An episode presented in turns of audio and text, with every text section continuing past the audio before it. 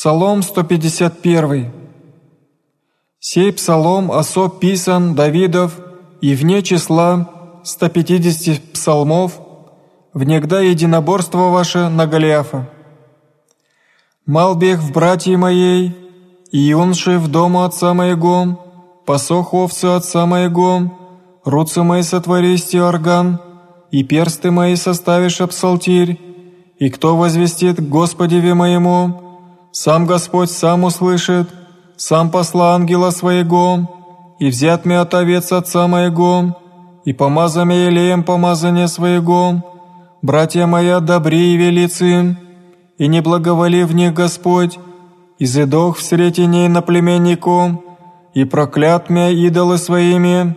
аже исторгнув меч от него, обезглавих его и от яху поношения от сынов Израилевых,